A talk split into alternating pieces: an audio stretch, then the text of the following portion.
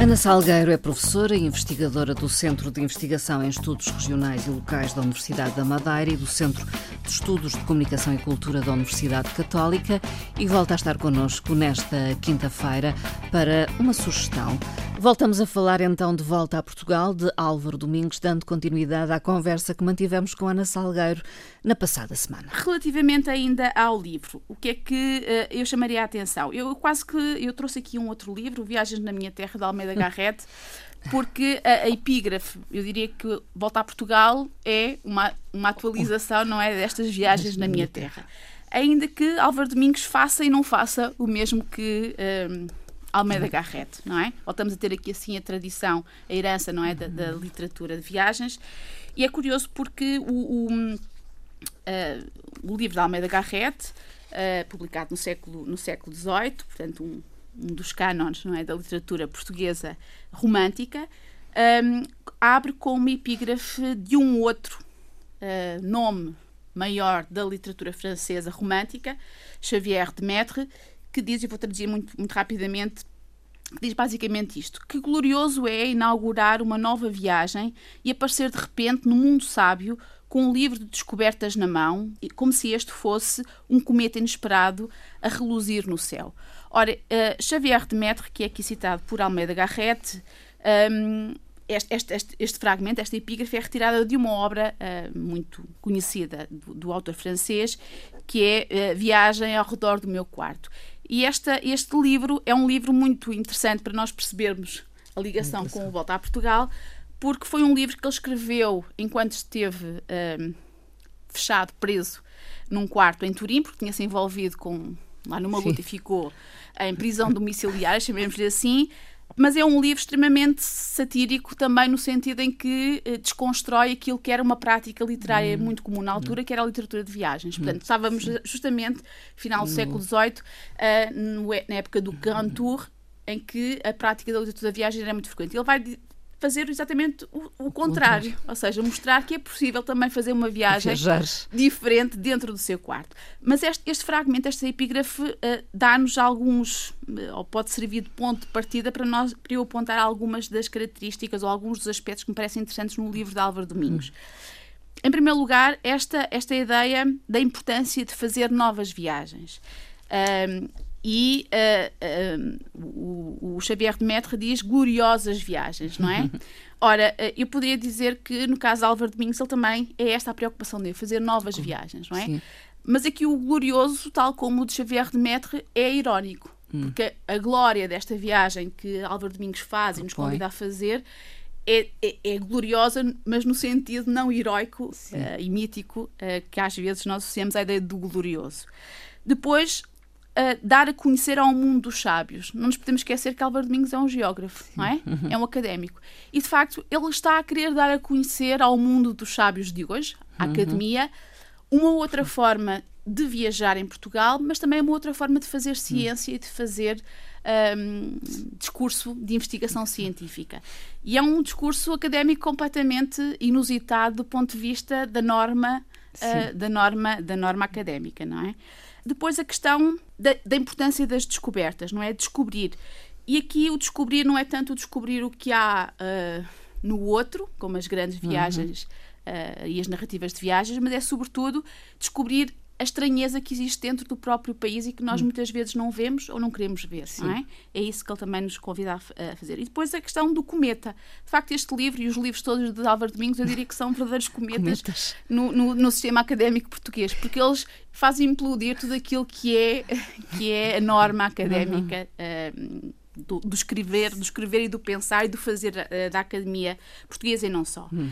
Um, e eu diria que este, este traço, não é? Uh, inusitado, estranho um, e, e, muito irreverente Álvaro Domingues assenta sobretudo no facto deste livro, como a maior parte dos seus livros, se estruturar a partir de um desafio que é o desafio, o desafio para o jogo, não é?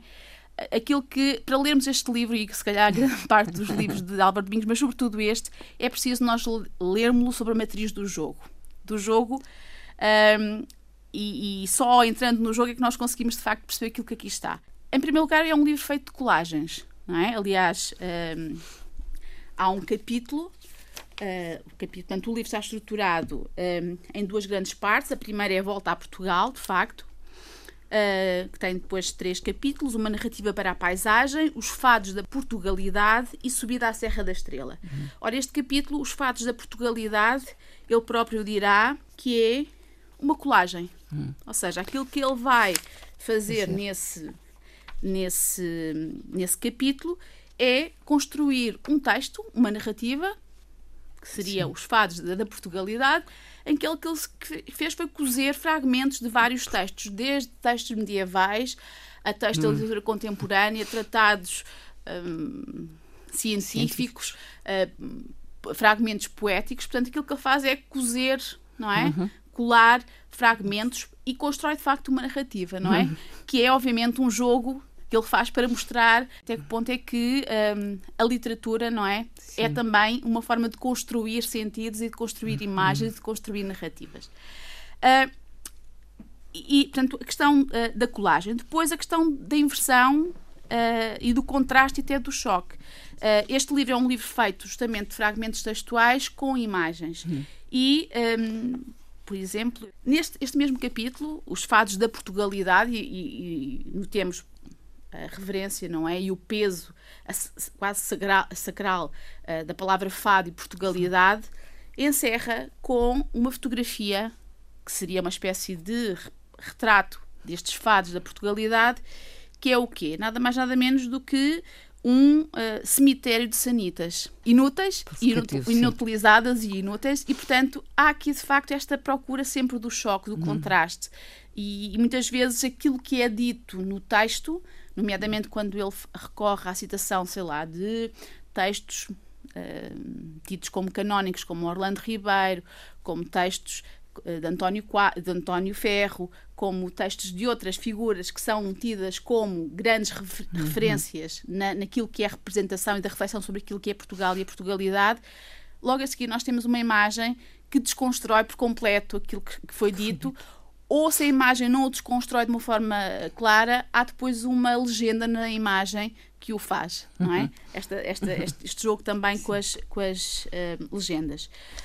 Um, e depois um aspecto que me parece ser uh, muito interessante e que tem a ver justamente com esta questão do jogo é a forma como o livro é construído e como uh, este livro, que é fragmentário, que é feito deste, ah, deste cruzamento, sim. não é? De múltiplas vozes, de, de, vozes muitas vezes contrastantes, mas aquilo que ele também exige do leitor.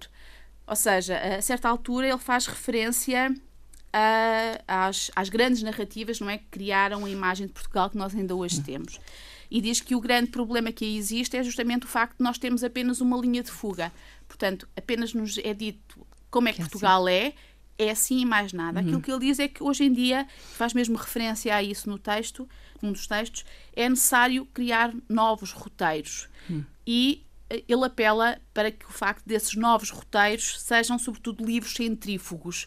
Portanto, livros que não. Ehm, nos obriguem a olhar, nos conduzam, conduzam o nosso olhar apenas num sentido, uhum. mas sejam livros justamente que apontem para, para vários, várias construções de sentido, sentidos, várias uh, imagens, várias narrativas que, do seu ponto de vista, é essa a leitura que eu faço deste livro e de outros, uh, de, de Álvaro Domingos, que, do seu ponto de vista, uhum. corresponderiam muito mais à, à verdade daquilo que é Portugal hoje do que propriamente uhum. essas outras narrativas. Uhum.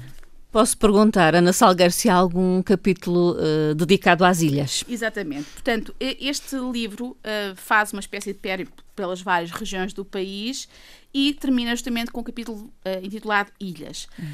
E eu diria que estas, este capítulo, que aglutina Madeira e Açores, recuperando também a tradição, não é, de grandes cronistas do passado, é, eu diria que é bom terminarmos com ele porque é uma forma uhum. também de convidarmos os leitores madeirenses a redescobrirem a Madeira, não é? Neste, neste capítulo sobre as ilhas. E uh, leria só um bocadinho. Diz o seguinte: agora que as ilhas estavam, tu fazes uma espécie de cronologia Sim. de história, não é? Percurso histórico. uh, daquilo que foi a representação das ilhas e diz: agora que as ilhas estavam a perder mistérios e encantamentos a favor dos assuntos repetidos para a TV, incêndios e aluviões na Madeira, viadutos e túneis, o Ronaldo, o fim do ano, os turistas, as vacas felizes nos Açores, as festas do Espírito Santo, a imigração, etc., veio novamente a mística do chamamento do mar por parte da enormidade da nova zona económica exclusiva. As ilhas passaram a alimentar o desejo de mais uma soberania marítima a acrescentar às outras. E depois continua. Uhum. E termina assim: Do corvo às desertas, lá teremos de orientar a natureza ultraprofunda desta outra terra incógnita. É muita água, muito, muito sal, muita cagarra. Ana Salgueiro, até uma próxima conversa. Obrigada.